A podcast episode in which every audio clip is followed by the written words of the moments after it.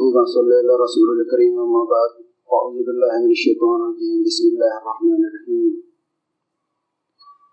وآمنوا بالله ورسوله والنور الذي أنزلنا والله بما تعملون خبير صدق الله العظيم بس ایمان لا اللہ پر اس کے رسول پر اور اس روشنی پر جو ہم نے نازل کی ہے جو کچھ تم کرتے ہو اللہ اس سے باخبر ہے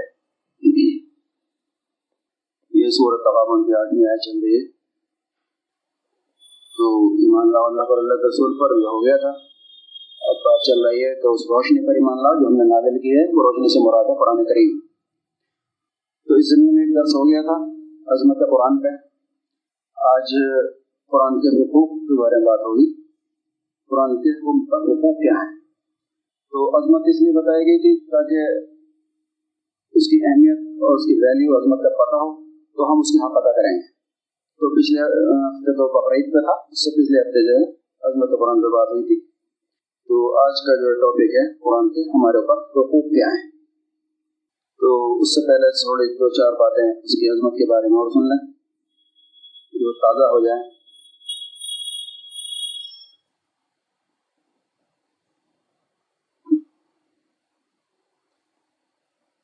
قرآن کے بارے میں اللہ تعالیٰ نے جگہ جگہ اشاعت فرمایا کہ یہ کلام اللہ عزیز اور حکیم کی طرف سے ہے۔ کہیں فرمایا عزیز اور حکیم، کہیں فرمایا علیم اور حکیم۔ یعنی وہ عزیز ہے، حکیم ہے، حکمت والا ہے، حلیم ہے، بردوار ہے، اس کا نازر کرتا ہے۔ یعنی یہ ایسے غیر کا کلام نہیں ہے جس کو آپ ہلکے میں لیں۔ بلکہ اللہ تعالیٰ بتانا چاہتا ہے کہ یہ ہمارا کلام ہے۔ جو تمہارا رب ہے، تمہیں پالنے والا ہے، تمہارے زندگی دینے والا موت دینے والا پھر دوبارہ تمہیں زندہ کر کے اٹھائے گا اور تمہیں پوری زندگی جو رزق دینے والا ہے۔ یعنی تمہارا مالک، خالق، حاکم سب کچھ اللہ تعالیٰ ہے۔ تو یہ اس کا کلام ہے۔ تو حقیقت یہ ہے کہ یہ قرآن تمہیں وہ راہ دکھاتا ہے جو بالکل سیدھی ہے۔ اس کے حقوق کی بات کیوں کر رہے ہیں؟ کیونکہ یہ اتنا عظیم کلام ہے۔ اللہ تعالیٰ فرما رہا ہے کہ یہ قرآن وہ راہ دکھاتا ہے جو بالکل سیدھی ہے۔ جو لوگ اسے مان کر بھلے کام کرنے لگے ان کے لیے بشارت دیتا ہے، خوشخبری سناتا ہے اور ان کے لیے بڑا اجر ہے۔ لوگوں، ہم نے تمہاری طرف ایک ایسی کتاب نازل کی ہے جس میں تمہارا ہی ذکر ہے۔ اللہ تعالیٰ کہہ رہا ہے کہ اس قرآن میں تمہارا ہی ذکر ہے۔ یہ ایسا نہیں ہے کسی اور مخلوق کا ذکر ہو رہا ہو، اس سے ہمارا کوئی تعلق نہ ہو، بلکہ اس قرآن کا موضوع ہی انسان ہے۔ انسانوں کی فلاح، انسانوں کی ہدایت، اس قرآن کا موضوع اور مدعا ہے۔ اور فرمائیں کہ لوگوں، تمہارے پاس تمہارے رب کی طرف سے نصیحت آ گئی ہے۔ یہ وہ چیز ہے جو تمہارے دلوں کے امراض کی شفا ہے اور جو اسے قبول کرنے ان کے لیے رہنمائی ہے گائیڈنس ہے اور ان کے لیے رحمت ہے۔ دلوں کے امراض کی شفا، اس کے بارے میں تشریح ہو چکی ہے۔ دلوں کے امراض کیا ہوتے ہیں؟ دلوں کے امراض وہ نہیں ہے جو بیماری ہم جانتے ہیں۔ دل دھڑکنا، زور قلب ہارٹ اٹیک اس طرح کی بیماریاں نہیں ہیں، بلکہ دلوں کے امراض سے مراد ہوتی ہے۔ تمہارے دل میں جو دنیا کی محبت، اقتدار کی محبت، حسد کینا کپٹ جلن وہ خصوص یہ ساری کی ساری چیزیں جو ہوتی ہیں، یہ دل کی بیماریاں کہتی ہیں ہوتی ہیں، اللہ تعالیٰ فرما رہا ہے، تمہارے دلوں کے امراض کے لیے شفا ہے۔ یعنی اس کو پڑھ کے، اس کو سمجھ کے، اس کو عمل کر لیتے ساری کی ساری تمہارے اندر بیماریاں جو ہیں دور ہو جائیں گی۔ تو یہ اس کا کلام کی عظمت ہے۔ اب بات کرتے ہیں قرآن کے حقوق کی۔ تو قرآن کے حقوق میں نے بتایا تھا، چھ حقوق ہیں۔ سب سے پہلے اس کو ایمان لانا، جیسے ایمان لانے کا حق ہے پھر اس کی تلاوت کرنا، جیسے تلاوت کرنے کا حق ہے، اس کو سمجھنا جیسے سمجھنے کا حق ہے، پھر اس پہ عمل کرنا اور پھر اسے دوسروں تک پہنچانا اور اس کو لے کر جہاد کرنا۔ یہ چھ حقوق میں نے بتائے تھے۔ اب ایک ایک کر کے انشاءاللہ اس کی تفصیل آئے گی جو حقوق ہیں قرآن کے۔ تو سب سے پہلا حق کیا ہے؟ اس قرآن پہ ایمان لایا جائے۔ تو ایمان کے زمین میں میں نے بتایا تھا کہ ایمان کا مطلب کیا ہے؟ اللہ پر ایمان، رسول پہ ایمان پہ اس پہ دو تین درس ہوئے تھے۔ قرآن کے بارے میں بتا دیا تھا میں نے قرآن پہ ایمان کا کیا ہے مطلب ہے۔ قرآن پہ ایمان کا مطلب یہ ہے کہ اس پہ ہم دل سے مانیں، دل سے تسلیم کریں۔ اور اس کے بارے میں ہمارا عقیدہ یہ ہو کہ اللہ کی کتاب ہے۔ محمد صلی اللہ علیہ وسلم پہ جب علیہ السلام کے ذریعے سے نازل کی گئی ہے۔ اور یہ کتاب بالکل محفوظ ہے ہر طرح سے۔ جس کے بارے میں ہمارا عقیدہ ہونا چاہیے۔ اور اس پہ ایمان لانے کا مطلب یہ ہے کہ اس پہ زبان سے بھی کہیں دل سے بھی تصدیق کریں اور پھر اپنے عمل سے بھی اس کا اظہار کریں ایمان کا۔ تب اس پہ ایمان بنتا ہے۔ یعنی جو کچھ بھی احکامات اللہ نے اس میں نازل کیے ہیں قرآن میں، وہ سارے کے سارے ہمیں ماننے ہیں۔ اس کا ایمان کا مطلب یہ ہوتا ہے۔ تو ایمان کے بارے میں اللہ تعالیٰ نے شاید فرمایا۔ حضرت صحیب رضی اللہ بیان کرتے ہیں کہ رسول وسلم نے شاید فرمایا، اس شخص کا قرآن پر کوئی ایمان نہیں ہے جو اس کی حرام کردہ اشیاء کو حلال جانتا ہے۔ یعنی اس کا ایمان لانے کا مطلب کیا ہے؟ ایک زبان سے ہم نے کہا کہ ہم اس پہ ایمان لاتے ہیں۔ دل سے بھی تسلیم کر لیا ہم ایمان لاتے ہیں۔ لیکن پریکٹیکلی ہم اس کو ایمان نہیں لاتے۔ یعنی اللہ کے رسول صلی اللہ علیہ وسلم مجھے فرما رہے ہیں کہ اس شخص کا قرآن پر کوئی ایمان نہیں ہے جس نے اس کی حرام کردہ چیزوں کو اپنے لیے حلال کر لیا ہو۔ یعنی اس کی حرام کردہ چیزوں کو استعمال کرتا ہو۔ جو بھی چیز حرام کر دی گئی ہے اس میں، ان کو حلال کرتا ہو یا اس کی حلال کردہ چیزوں کو حرام کر لیا ہو اپنے اوپر۔ تو اس شخص کا کوئی ایمان نہیں ہے۔ اب وہ کتنے بھی دعویٰ کرتا رہے، کتنے بھی تلاوت کرتا رہے، کتنا پڑھتا رہے، اس شخص کا ایمان ہی اس پر نہیں ہے، تو اس کو کوئی فائدہ پہنچنے والا نہیں۔ ایمان ہے، قانونی ایمان ہے، حقیقی ایمان نہیں ہے۔ تھوڑا سا آگے بڑھیں تو ایمان لانے کے لیے سب سے ضروری کیا بات ہے؟ اس حدیث کی روح سے آپ نے فرمایا کہ اس شخص کا کوئی ایمان نہیں ہے قرآن پہ، جس نے قرآن کی حرام کردہ چیزوں کو اپنے لیے حلال ٹھہرا لیا ہو۔ یعنی اس کو زبان سے تو حلال نہیں کہتا، لیکن مستقل اس استعمال کرتا ہے، تو اس طرح سے وہ حلال مانتا ہے۔ اور نبی کریم صلی اللہ علیہ وسلم نے شاید فرمایا کہ ہر نبی کو ایسے ایسے معجزات عطا کیے گئے کہ ان پر ایمان لائے۔ بعد کے زمانے کے لوگوں پر کوئی اثر نہیں رہا۔ یعنی موزے دیے، موسیٰ علیہ السلام کو دیا، ڈنڈا سانپ بن جاتا تھا یا ان کا ہاتھ چمکتا نکلتا تھا۔ ان کے دم تک تھے۔ ان کے بعد میں ایسا نہیں ان کا اثر بعد میں بھی سانپ بن جائے۔ یا عیسی علیہ السلام کو موزے دیے، پرندے کو مٹی کے پرندے بنا کے زندہ کر دیا کرتے تھے، گھوڑے کو ٹھیک کر دیا کرتے تھے، وہ ان کے دم تک تھے ان کی زندگی تک اس کے بعد اس کا ختم ہو گیا۔ مانے بہتر نبی کو موزے دیے گئے جو ان کے دم تک تھے۔ ان پر ایمان لائے، بعد کے زمانوں میں ان کا پھر کوئی اثر نہیں رہا۔ اور مجھے وہ موضوع دیا گیا ہے، وہ ہے قرآن۔ یعنی حضور وسلم کو اللہ تعالیٰ نے جو موضوع دیا، وہ کیا ہے؟ وہ ہے قرآن کریم۔ اللہ تعالیٰ ہم وسلم خود بتا رہے ہیں کہ یہ موضوع ہے ہمارے لیے۔ جو اللہ تعالیٰ نے مجھ پر نازل کی ہے اور اس کا اثر قیامت تک باقی رہے گا۔ اس کا اثر قیامت تک باقی رہے گا۔ جو بھی اثرات ہیں اس کے جو اس وقت بھی تھے، صحابہ کے نام زمانے میں بھی تھے، سو سال پہلے بھی تھے، ایک ہزار سال پہلے بھی تھے اور ایک ہزار سال بعد بھی اس کے اثرات وہی رہیں گے۔ تو یہ اللہ تعالیٰ کی طرف سے محمد صلی اللہ علیہ وسلم کو موجہ دیا گیا ہے۔ اس لیے مجھے امید ہے کہ قیامت کے دن میرے تابع فرمان لوگ دوسرے پیغمبروں کے تابع فرمان سے زیادہ ہوں گے۔ تو یہ حدیث تھی اس کے بارے میں، ایمان کے بارے میں۔ تو قرآن پہ ہمیں ایمان لانا چاہیے اور ایمان لانے کا مطلب یہ ہے کہ اس میں جو کچھ بھی احکامات نازل کیے گئے ہیں، وہ ہم کو ماننے ہیں۔ اچھا اس کے بعد اللہ تعالیٰ نے شاید فرمایا کہ سورہ مرسلات میں، اب اس قرآن کے بعد اور کون سا کلام ایسا ہو سکتا ہے جس پر یہ لوگ ایمان لائیں؟ یعنی اللہ تعالیٰ نے قرآن کے بارے میں بتا دیا، یہ عزیز و حکیم کی طرف سے ہے اور یہ فرقان ہے، یہ تمہارے لیے نصیحت ہے، تمہارے لیے رہنمائی ہے، تمہارے لیے روشنی ہے۔ ساری ساری بات اللہ تعالیٰ نے شاید فرما دی۔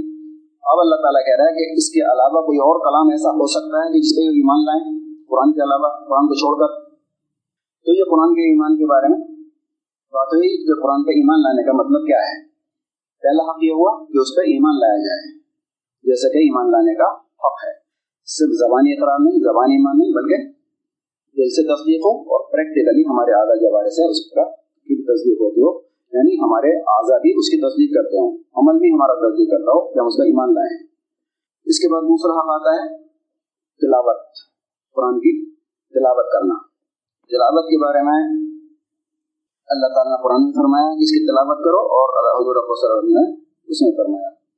اس کے بارے میں حدیث آپ نے فرمایا تلاوت کرو اس کتاب کی جو تمہاری طرف وہی کے ذریعے سے نازل کی گئی ہے۔ اور نماز قائم کرو یقین نماز فحش اور برے کاموں سے روکتی ہے اور اللہ کا ذکر اس سے بڑی چیز ہے۔ اللہ جانتا ہے جو کچھ تم کرتے ہو۔ تو محمد صلی اللہ علیہ وسلم جو ہے، تلاوت کرنے کا ہمیں حکم دے رہے ہیں۔ اللہ تعالیٰ نے حکم دیا ہے، جو ہم نے کتاب نازل کی ہے، اس کی تلاوت کرو۔ اب ہمیں تلاوت کو سمجھنا ہے۔ تلاوت کہتے کسے ہیں؟ تلاوت اردو میں کچھ اور مطلب ہوتا ہے اور عربی میں کچھ اور مطلب ہوتا ہے۔ اردو میں تلاوت کا مطلب ہوتا ہے پڑھنا۔ اور عربی میں تلاوت کا مطلب ہوتا ہے صلاحیت کے معنی ہوتے ہیں پیروی کرنا۔ وشم سے طلاحہ جب سورج نے چاند کے چاند سورج کے پیچھے آیا یعنی اس کی پیروی کی، تو طلاحیت کے معنی ہوتے ہیں پیروی کرنا، پیچھے چلنا۔ تلاوت کے معنی پڑھنے کے بھی آتے ہیں۔ اب اس کو مثال سے سمجھیں کہ ایک اب کہانی پڑھتے ہیں ہم۔ اس کو کیا کہتے ہیں؟ ہم نے کہانی پڑھی یا کہانی پڑھو۔ ایک کتاب میں کہانی لکھی اس کے لفظ اس کے لیے کیا ہوتا ہے؟ پڑھنا آتا ہے۔ کہانی پڑھ لو۔ چٹکلے لکھے ہوئے ہیں۔ تو چٹکلے ہم کیا کہتے ہیں؟ میں چٹکلے پڑھ لو۔ یا ہم نے چٹکلے پڑھ لیے۔ اس کو بھی پڑھتے ہی ہم۔ ایک آتا ہے نوٹس عدالت کی طرف سے۔ اس کو کیا کرتے ہیں؟ اس کو بھی ہم پڑھتے ہیں۔ عدالت سے آتا ہے یا گاڑی والوں کو آر ٹی او سے آتا ہے، کہیں سے بھی نوٹس آتا ہے، اس کے لیے کیا کہتے ہیں؟ نوٹس ہم نے پڑھ لیا یا نوٹس پڑھ لو۔ تو اس کہانی کو پڑھنے میں اور نوٹس کو پڑھنے میں یہ فرق ہوتا ہے۔ حالانکہ دونوں چیزیں پڑھ رہے ہوتے ہیں ایک کہانی پڑھ رہے ہوتے ہیں لذت کے لیے، مزے کے لیے، تفریح کے لیے پڑھ رہے ہوتے ہیں۔ نوٹس اس لیے پڑھ رہے ہوتے ہیں کہ نوٹس پڑھ کے ہمیں اس کو فالو کرنا ہے، اس کی پیروی کرنی ہے۔ حالانکہ دونوں چیزیں پڑھ رہے ہوتے ہیں دونوں کے لیے لفظ پڑھنا ہی ہے۔ نوٹس بھی ہم پڑھتے ہیں اور کہانی بھی ہم پڑھتے ہیں۔ تو پڑھنے کے لیے لفظ عربی میں آتا ہے قرآن۔ اور تلاوت کے معنی پڑھنا بھی آتے ہیں، لیکن اس کا حقیقی معنی ہے، اس کو پیروی کرنے کے لیے پڑھنا۔ جیسے نوٹس میں جو کچھ لکھا گیا ہے، اس لیے پڑھتے ہیں کہ جو کچھ اس میں کام آئے ہیں، جیسے آپ کی طرف سے، عدالت کی طرف سے، اس کو ہمیں فالو کرنا ہے، وہ ماننے ہیں۔ اس نیت سے پڑھتے ہیں نوٹس کو۔ تو پڑھنے میں پڑھنے پڑھنے میں فرق ہے۔ تو اردو میں تلاوت کہتے ہیں، خالی پڑھ لینا۔ اسے کہتے ہیں ابھی میں قرآن اور تلاوت کے ساتھ مفہوم شامل ہے اس کو سمجھنے کا۔ اس کو سمجھ کے اور اس کو فالو کرنے کی نیت سے اس کو پڑھنا۔ یہ عربی میں تلاوت کے معنی ہے یہ فرق ہے تلاوت میں۔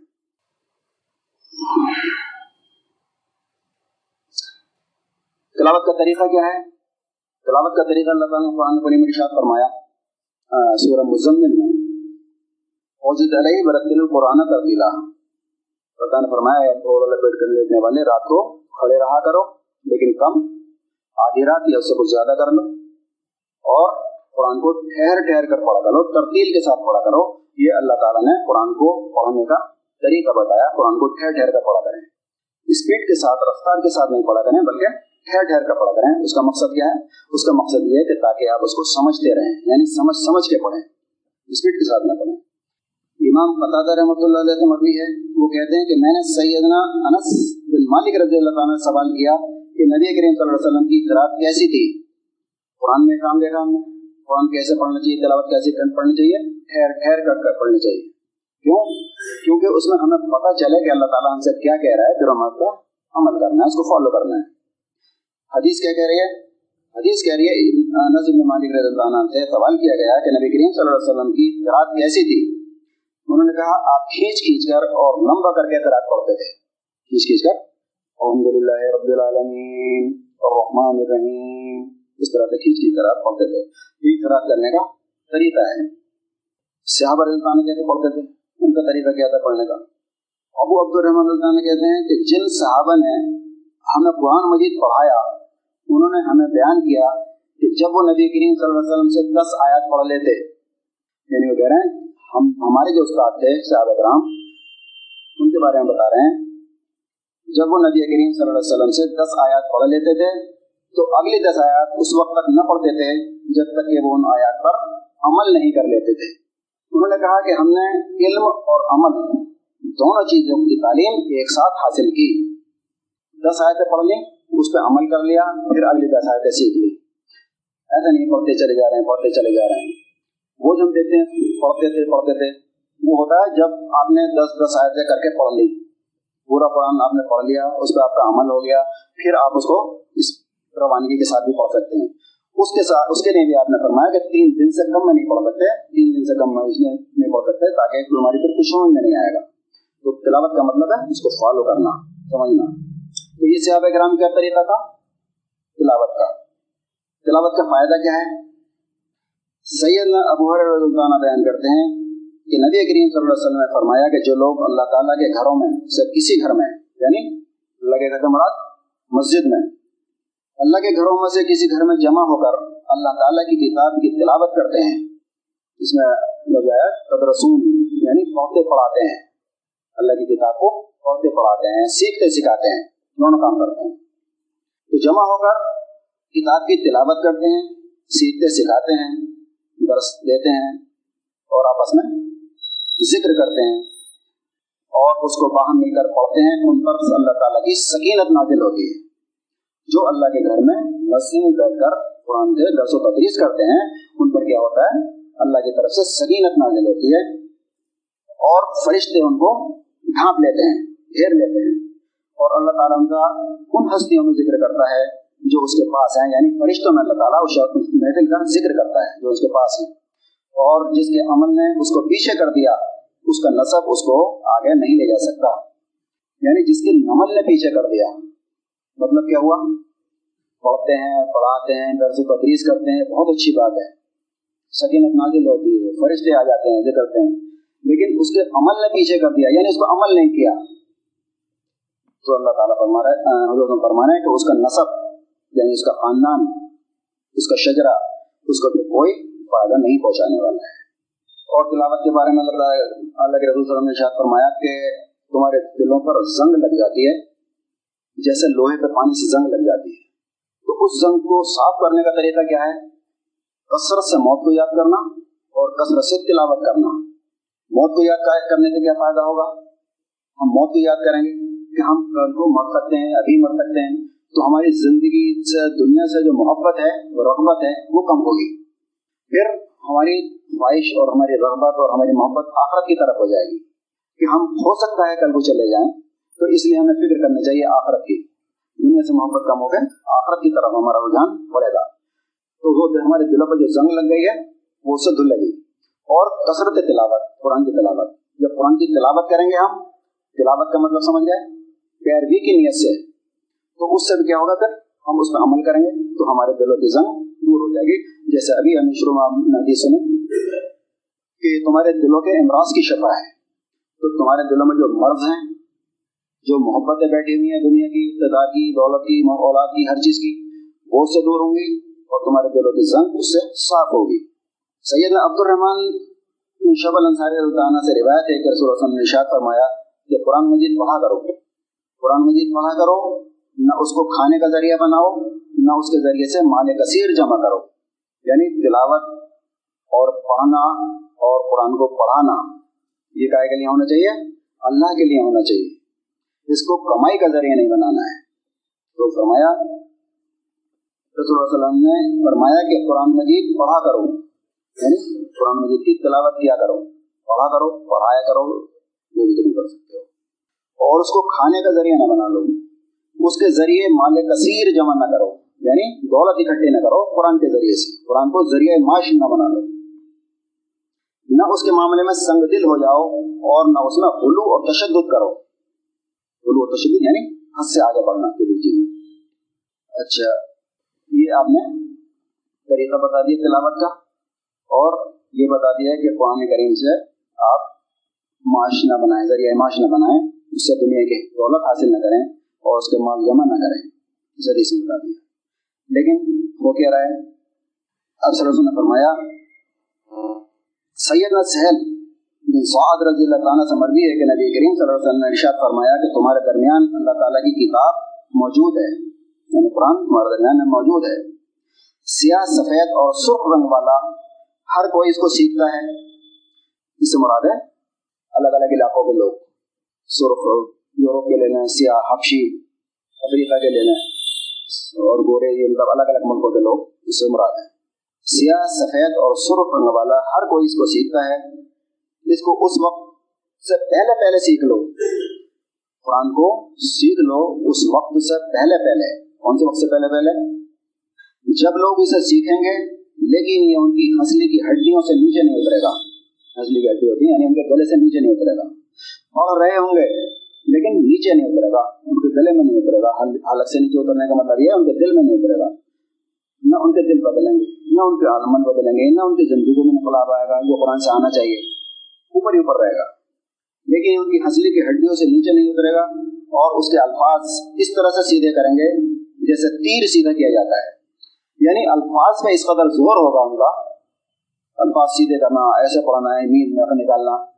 بہت اچھی بات ہے تجوید کے ساتھ بہترین انداز میں پڑھنا چاہیے، اچھی طرح پڑھنا چاہیے قرآن۔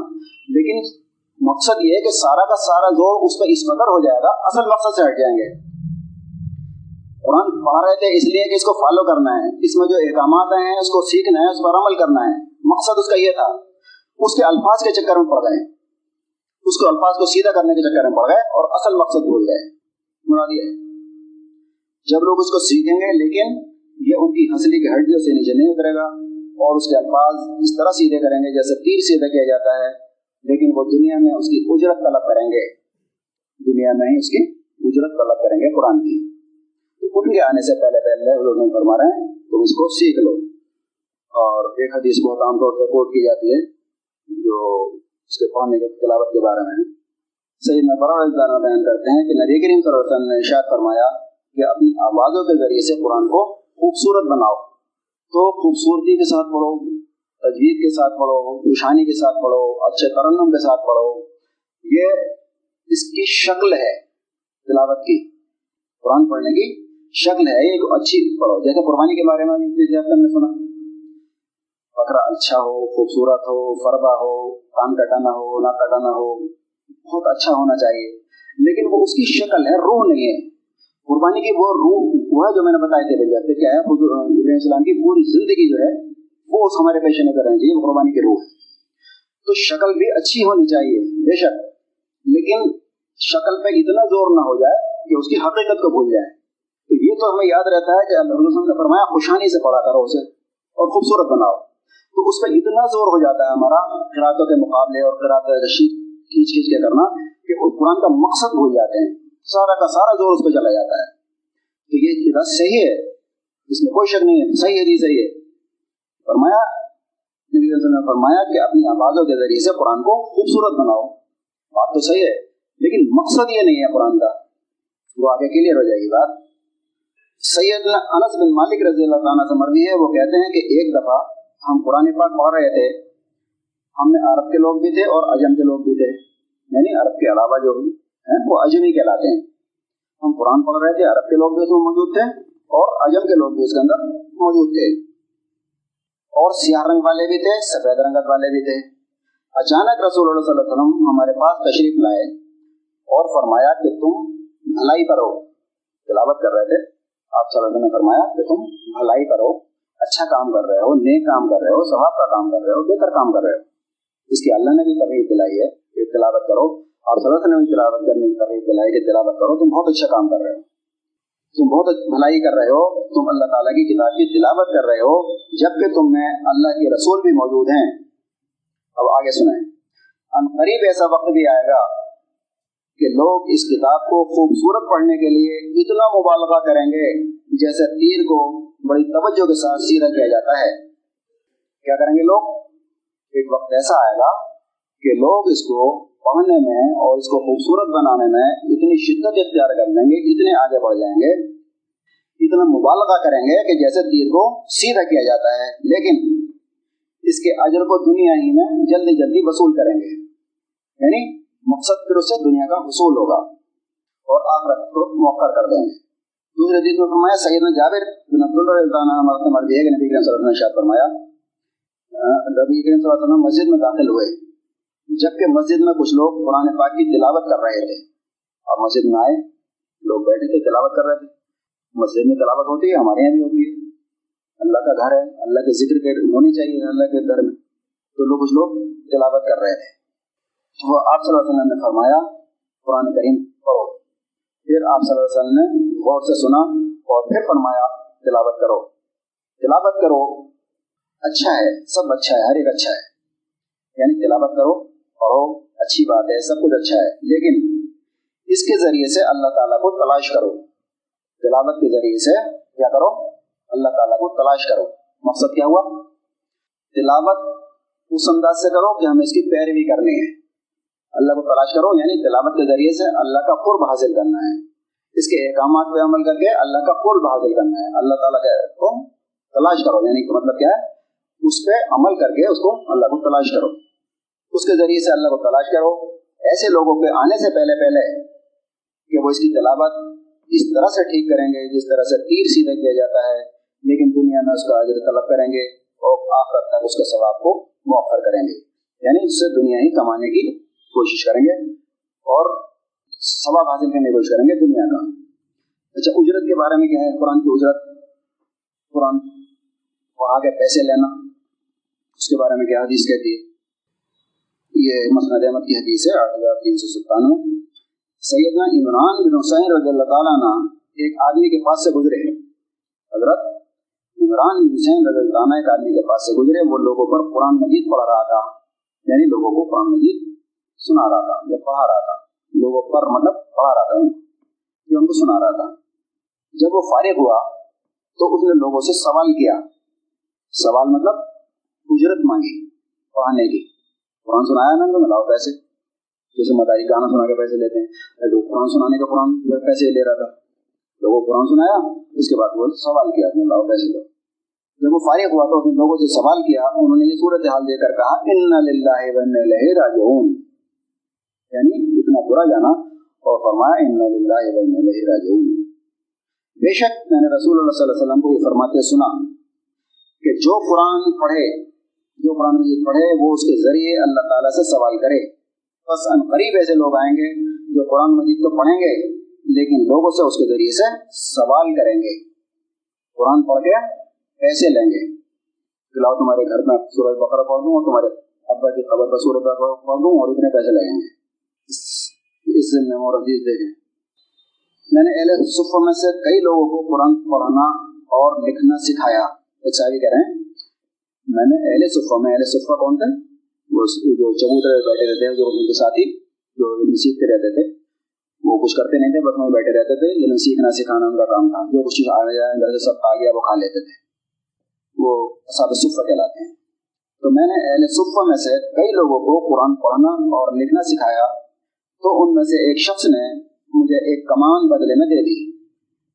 تیر کمان جو ہوتی ہے، ایک شاگرد نے اپنے استاد کو قرآن سکھانے کے بدلے میں کمان گفٹ کر دی۔ میں نے اپنے جی میں سوچا کہ یہ تو مال نہیں ہے یعنی کوئی پیسے ویسے تو ہے نہیں، جس میں کوئی بری بات نہیں ہے کمان دے رہا ہے تحفہ دے رہا ہے۔ یہ کوئی مال تو ہے نہیں، یہ اللہ کے راستے میں تیر اندازی کے لیے میرے کام آئے گا یعنی دین کی خدمت کے لیے استعمال کروں گا یہ کمان پھر میں نے رسول اللہ صلی اللہ علیہ وسلم سے اس کے متعلق سوال کیا۔ تو آپ صلی اللہ علیہ وسلم نے فرمایا کہ اگر تم کو یہ اچھا لگے کہ اس کمان کے بدلے تم کو آپ کا ایک توپ پہنا جائے تو اس کو تم قبول کر لو۔ یعنی قرآن سکھایا، شاگرد نے، انہوں نے مانگا نہیں تھا۔ شاگرد نے تحفہ تحفہ تن کمان دے دی نوٹ بھی نہیں دیے تھے۔ کمان گفٹ کر دی استاد کو، خوش ہو کر۔ اس کمان کے بارے میں بھی ردت ہوا۔ حضور صاحب کے سامنے بات آئی کہ ایسے ایسے میرے شاگرد نے کمان وہ دیے تحفے میں دیے تو آپ نے کیا فرمایا؟ آپ فرمایا کہ اگر تم کو یہ اچھا لگے کہ اس کمان کے بدلے میں تم کو آپ کا توپ پہنایا جائے تو اسے قبول کر لو۔ یعنی کمان اگر تم نے لے لی قرآن کے بدلے میں تو آپ کا توپ تمہیں پہنایا جائے گا۔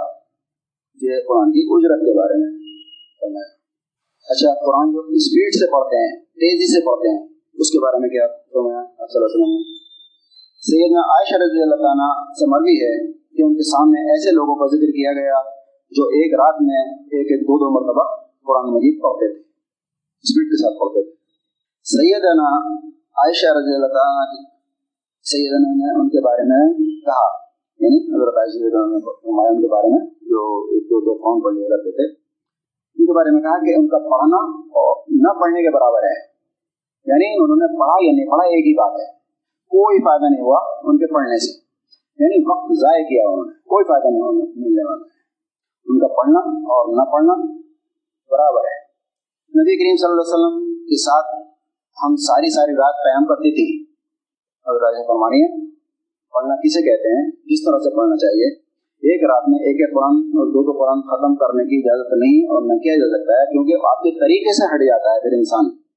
آپ کے طریقے سے ہٹ کے نیکی بھی پھر کیا ہوتی ہے؟ گناہ بن جاتی ہے۔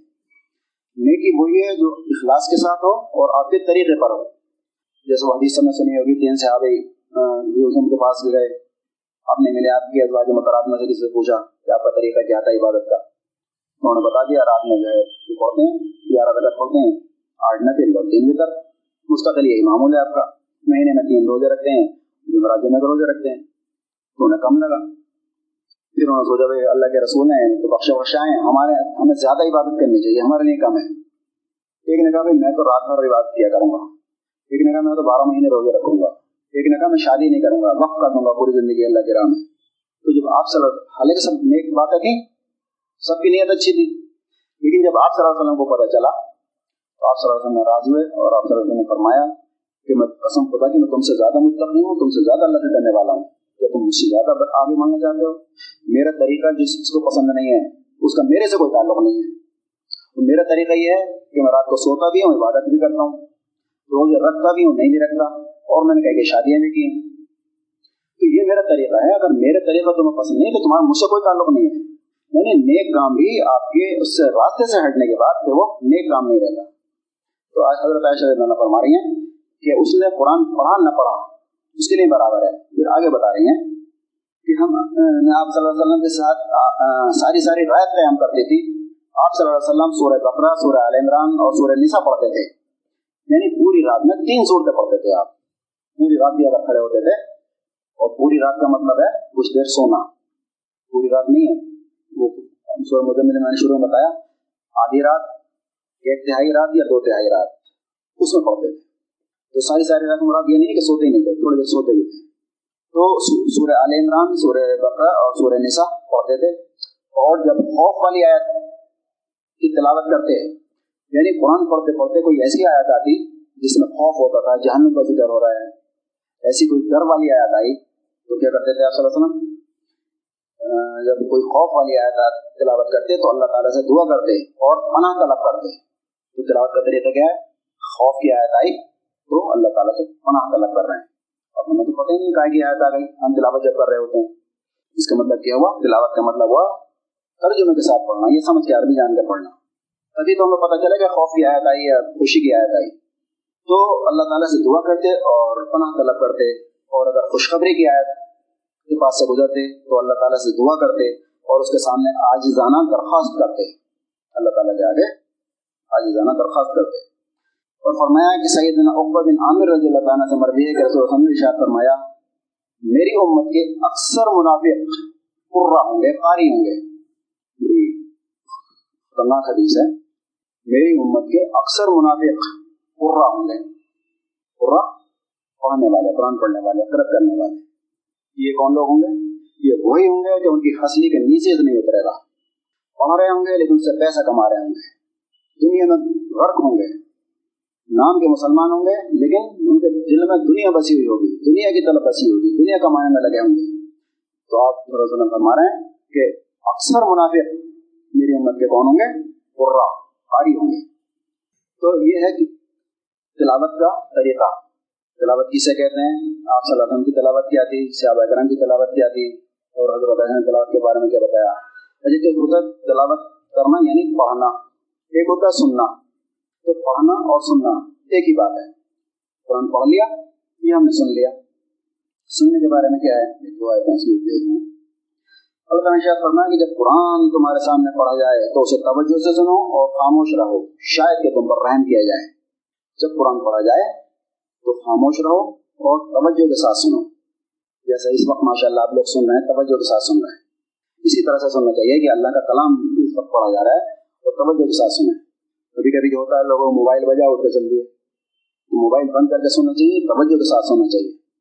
خاموشی کے ساتھ سننا چاہیے اس کو ہم نے مخصوص کر لیا ہے، جو میں کہ خود ویسے جو میں خود میں نہیں بولنا ہے، بس باقی قرآن ہو رہا ہے تو باتیں کرتے رہیں۔ نہیں، جب بھی قرآن پڑھا جائے، اس کو توجہ سے سنو اور خاموش رہو۔ کیونکہ کتاب ہدایت ہے یہ یہ ہدایت خطبے میں بھی ہے اور یہ ہدایت یہاں پر بھی ہے۔ جب بھی کتاب سنیں گے، یہ تمہاری ہدایت اور رہنمائی اور روشنی ہے۔ تو قرآن تمہارے سامنے جب پڑھا جائے تو اس کو توجہ سے سنو اور خاموش رہو۔ اس کے ذریعے سے ہو سکتا ہے کہ تم پر رحم کیا جائے۔ اور سورہ حج میں فرمایا کہ اور جب ان کو ہماری آیات پڑھ پڑھ کے سنائی جاتی ہیں، اب جو لوگ ہوتے ہیں نا، اللہ والے نہیں ہوتے۔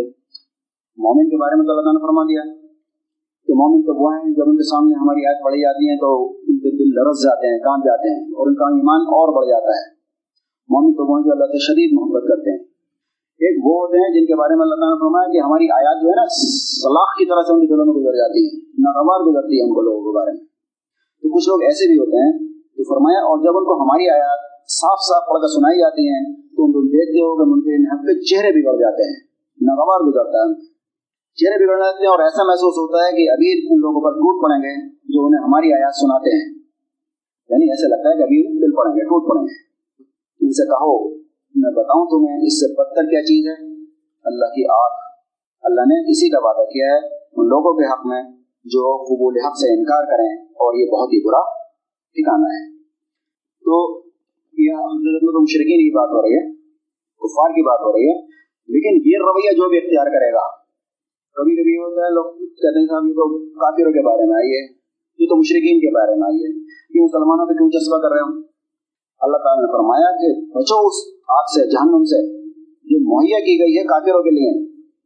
ہم سے کیا کہا؟ اس جہنم سے بچو، کافروں کے لیے بنائیں گے۔ یہ تو حقیقت میں تو کافروں کے لیے ہے لیکن کفر تم بھی کرو گے پر تم بھی سمجھ جاؤ گے۔ کفر جو بھی کرے گا جہنم میں جائے گا۔ ورنہ مسلمان تو سارے کے سارے جنت میں چلے جائیں پھر کچھ نہیں۔ تو تو یہ کافروں کے لیے لیکن اگر وہ رویہ ہم بھی اگر اپناتے ہیں تو پھر ہم بھی اس میں شامل ہو جاتے ہیں۔ ہمارا نہیں بھی ٹھکانا، پھر وہی ہوتا ہے۔ یہ تھوڑی سی باریک بات ہے۔ اچھا اس کی بات فرمایا، اور کیا کرتے ہیں؟ یہ منکرین حق۔ ایک تو ان کے چہرے بھی بڑھ جاتے ہیں۔ ان کو صلاح کی طرح سے ان کے دلوں پہ گزر جاتی ہیں۔ اللہ تعالیٰ کی آیات۔ ایک آیت اور سن لیں آخری۔ یہ منکرین حق کہتے ہیں کہ اس قرآن کو ہرگز نہ سنو۔ اور جو کہ سنا جائے تو اس میں خلل ڈالو۔ شاید کہ تم اس طرح سے غالب آ جاؤ۔ تو کفار کا ایک کام کیا تھا؟ اللہ تعالیٰ تو کہہ رہے ہیں، اس کی پڑھو، اس کی تلاوت کرو۔ حضور ہم کہہ رہے ہیں کہ اس کی تلاوت کرو، اس کی پیروی کرو۔ کافر کیا کرتے تھے؟ ایک تو ان کے چہرے بھی اڑ جاتے تھے۔ دوسرے کیا کام کرتے تھے وہ؟ منکرین حق یعنی کفار کہتے ہیں کہ اس قرآن کو ہرگز نہ سنو۔ اور جب یہ سنایا جائے تو اس میں خلل ڈالو۔ یعنی نہ سنو اور نہ دوسروں کو سننے دو۔ اس سے کیا فائدہ ہوگا؟ شاید کہ اس طرح تم غالب آ جاؤ۔ یعنی اللہ تعالیٰ کہہ رہے ہیں، کفار یہ کہتے تھے، جب یہ قرآن پڑھا جائے محمد صلی اللہ علیہ وسلم قرآن پڑھ رہے ہوں اور لوگوں کو سنا رہے ہوں، تو اس قرآن کے ذریعے سے ان کو ہدایت مل سکتی ہے۔ اور جب ان کو ہدایت مل جائے گی، یہ ایمان پہ آ جائیں گے، صحیح راستے پہ آ جائیں گے، تو پھر یہ ایمان ان کا مضبوط ہوگا۔ پھر تم انہیں دبا نہیں سکتے۔ پھر تم ان پر غالب نہیں آ سکتے۔ تو اگر تم چاہتے ہو کہ ہم ان پر غالب آ جائیں، تو اس کا بہتر طریقہ یہ قرآن سے دور کر دو انہیں۔ اس سے یہ بزدل ہو جائیں گے۔ یہ دنیا پرست ہو جائیں گے، مادہ پرست ہو جائیں گے، اٹھنے کے لائق نہیں رہیں گے۔ انہیں قرآن سے دور کر دو بس۔ یہ کون کرتے تھے؟ کافر یہ کام کرتے تھے۔ آج جو بھی شخص یہ کام کرتا ہے وہ کافروں والا کام کرتا ہے۔ کوئی بھی اگر قرآن سے روکتا ہے کہ قرآن پڑھنے کی چیز، تمہارے پڑھنے کی چیز نہیں ہے، تمہارے سمجھنے کی چیز نہیں ہے، تم اس سے گمراہ ہو جاؤ گے، تو وہ شخص وہی کام کرتا ہے جو وہ کرتے تھے اللہ تعالیٰ کہہ رہے ہم نے قرآن تمہارا نہیں ہے آسان کر دیا، کوئی ہے نصیحت کرنے والا؟ تم کہہ رہے ہو کہ نہیں، گمراہ ہو جاؤ گے۔ یہ انگریز جو مسلمان ہو رہے ہیں کیسے ہو رہے ہیں۔ یہ ترجمہ پڑھ پڑھ کے تو ہو رہے ہیں۔ تم کہہ رہے ہو ترجمہ تمہارا لیے نہیں ہے، ترجمہ نہیں پڑھ سکتے تم۔ بس یوں ہی پڑھے جاؤ۔ انگریز مسلمان ہو رہے ہیں ترجمہ پڑھ گئے ہم سے کہا جا رہا ہے کہ تم مت پڑھو۔ تو قرآن کے بارے میں اللہ تعالیٰ نے شاید فرمایا ایک حدیث ہے کہ کچھ لوگ جو ہیں اہل اللہ ہیں دوسرا نے فرمایا اہل اللہ یعنی اللہ کے اہل ہیں۔ پوچھا گیا اہل اللہ کون ہوتے ہیں؟ آپ نے فرمایا اہل اللہ ہیں اہل القرآن قرآن والے ہیں۔ قرآن والے اہل اللہ ہیں۔ تو قرآن والے تو اللہ کے لوگ ہیں، اللہ والے ہوتے ہیں۔ تو یہ دو چیزیں ہو گئی آج۔ دو حقوق ہو گئے قرآن کے۔ ایک تو قرآن کا ایمان، اور ایک قرآن کی تلاوت۔ اب چار حقوق رہ گئے۔ اگلے ہفتے ہو جائیں یا دو ہفتے لگ جائیں۔ یہ قرآن کے حقوق آپ سے اچھی طرح سے سمجھ لیں پھر اپنا جائزہ لیں کہ ہم قرآن کا حق کتنا ادا کر رہے ہیں۔ تلاوت کا ہم نے سمجھ لیا، قرآن کا ایمان لانے کا ہم سمجھ لیا قرآن کا ایمان لانے کا مطلب کیا ہے؟ تلاوت کس طرح سے کرنی چاہیے؟ تلاوت کسے کہتے ہیں؟ قرآت اور تلاوت میں کیا فرق ہے؟ قرآت کا مطلب ہوتا ہے پڑھانا بس پڑھتے چلے جا رہے ہیں قرآت کر رہے ہیں۔ تلاوت کا مطلب ہوتا ہے اس کو پیروی کرنا، فالو کرنا اس کو، اس نیت سے پڑھنا۔ جیسے میں مثال دی تھی نوٹس کیسے پڑھتے ہیں اور ایک کہانی کیسے پڑھتے ہیں؟ تو یہ اللہ تعالیٰ کی طرف سے ہمارے لیے نوٹس ہی ہوتا ہے، یہ کرنا ہے تو میں یہ نہیں کرنا۔ احکامات ہوتے ہیں اس میں، نوٹس میں بھی احکامات ہوتے ہیں۔ تو اس طرح سے پڑھنا ہے۔ پڑھنے پڑھنے میں فرق الگ دونوں جگہ پڑھنا استعمال ہوتا ہے۔ تو ہم نے تلاوت کے بارے میں دیکھا، اس کی تلاوت کا حق جس طرح سے ادا کرنا ہے پہلے کتاب کے بارے میں کام کرنا ہے وہ کتاب کی تلاوت کرتے ہیں، جیسے تلاوت کرنے کا حق ہے۔ تو ہر چیز کا حق ادا ہونا چاہیے۔ اللہ تعالیٰ نے فرمایا، تم نے اللہ کی قدر ہی نہیں کی جیسے قدر کرنے کا حق ہے۔ اللہ کی راہ میں جہاد کرو جیسے جہاد کرنے کا حق ہے۔ تو جو بھی چیز ہے کام جو بھی دیے گئے ہیں، اس کا حق ادا ہونا چاہیے۔ جیسے ہم اپنی دکان کا حق ادا کرتے ہیں۔ پابندی کے ساتھ ٹائم پہ جاتے ہیں، ٹائم پہ بند کرتے ہیں، بالکل ادھر سے ادھر نہیں ہوتے۔ اور دنیا کے معاملات میں دوستوں کا حق ادا کرتے ہیں، بھائی وہاں ضرور جانا ہے وہ اس کی شادی میں ضرور جانا ہے، بھائی یہ ضرور کرنا ہے، اس کا حق سارے کے سارے حقوق ہم ادا کرتے ہیں۔ تو قرآن کے جو حقوق ہمارے اوپر ہیں، وہ ہمیں یہ دیکھنا ہے کہ اس کے حقوق ہم کتنے ادا کر رہے ہیں۔ اس کا ایمان ہمارا کتنا ہے اور اس کی تلاوت ہم کس طرح سے کرتے ہیں، یہ دو حقوق آج جو ہیں کور ہو گئے۔ اس سلسلے میں کسی کے بعد کوئی سوال ہو تو آپ کرنا ہے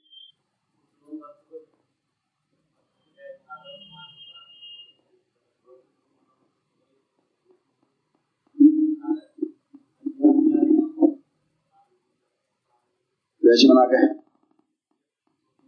ہاں،, ہاں ہاں جی جی۔ ہاں تو وہ حدیث سن لیا آپ نے۔ اب یہ علما میرے خیال سے کچھ مدد کریں۔ سعود بھائی ہیں ہمارا صاحب ہیں۔ جی۔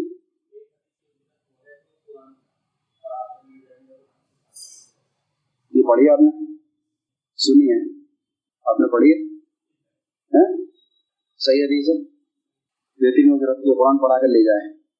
تو پھر مطابقت کیسے ہوگی ان شاء اللہ اگلے ہفتے سے دیں گے۔ دونوں حدیثوں کو ملا کے کیا مطلب نکلتا ہے۔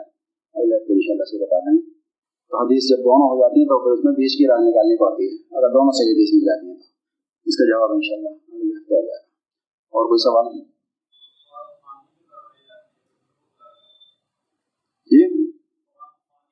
جی۔ ہاں۔ جی۔ قرآن میں خود لکھا ہے، اللہ تعالیٰ نے فرمایا کہ برکت والی کتاب ہے، لیکن برکت کا مطلب وہ نہیں ہے، یہ برکت والی کہ اس میں دکان کی سیل بڑھانی ہے، وہ برکت بڑھانی ہے۔ وہ بھی مل جائے گی، آپ کو جو لینا چاہیں گے وہ مل جائے گا۔ جیسے دلوں کے امراض کے بارے میں بتایا کہ دلوں کے امراض سے وہ مراد نہیں ہے کہ تمہارا جو قلب کی علاج ہے یہ۔ بلکہ جو بڑے بڑے امراض ہیں، ان کی تو اس سے جو تمہیں برکت حاصل کرنی ہے، وہ برکت ہے جو تمہیں وہ دے نشو و نما تمہاری جو حقیقت میں تمہیں فلاح کی طرف لے کے جائے تمہیں۔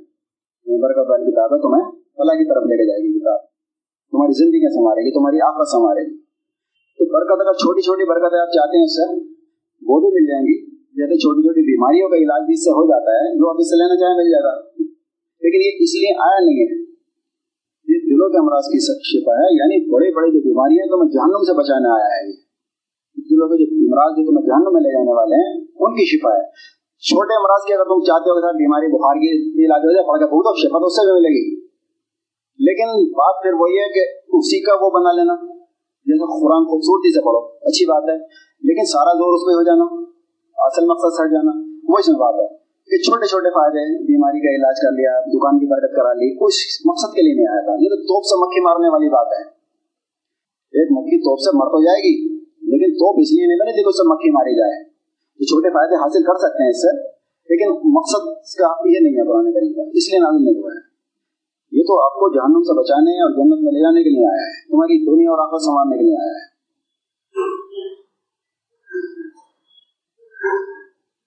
بس۔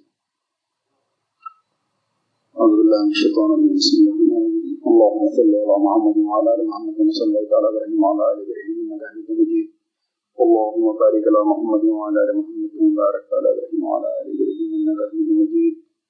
ربنا آتنا في الدنيا حسنة وفي الآخرة حسنة وقنا عذاب النار. آمين يا رب العالمين.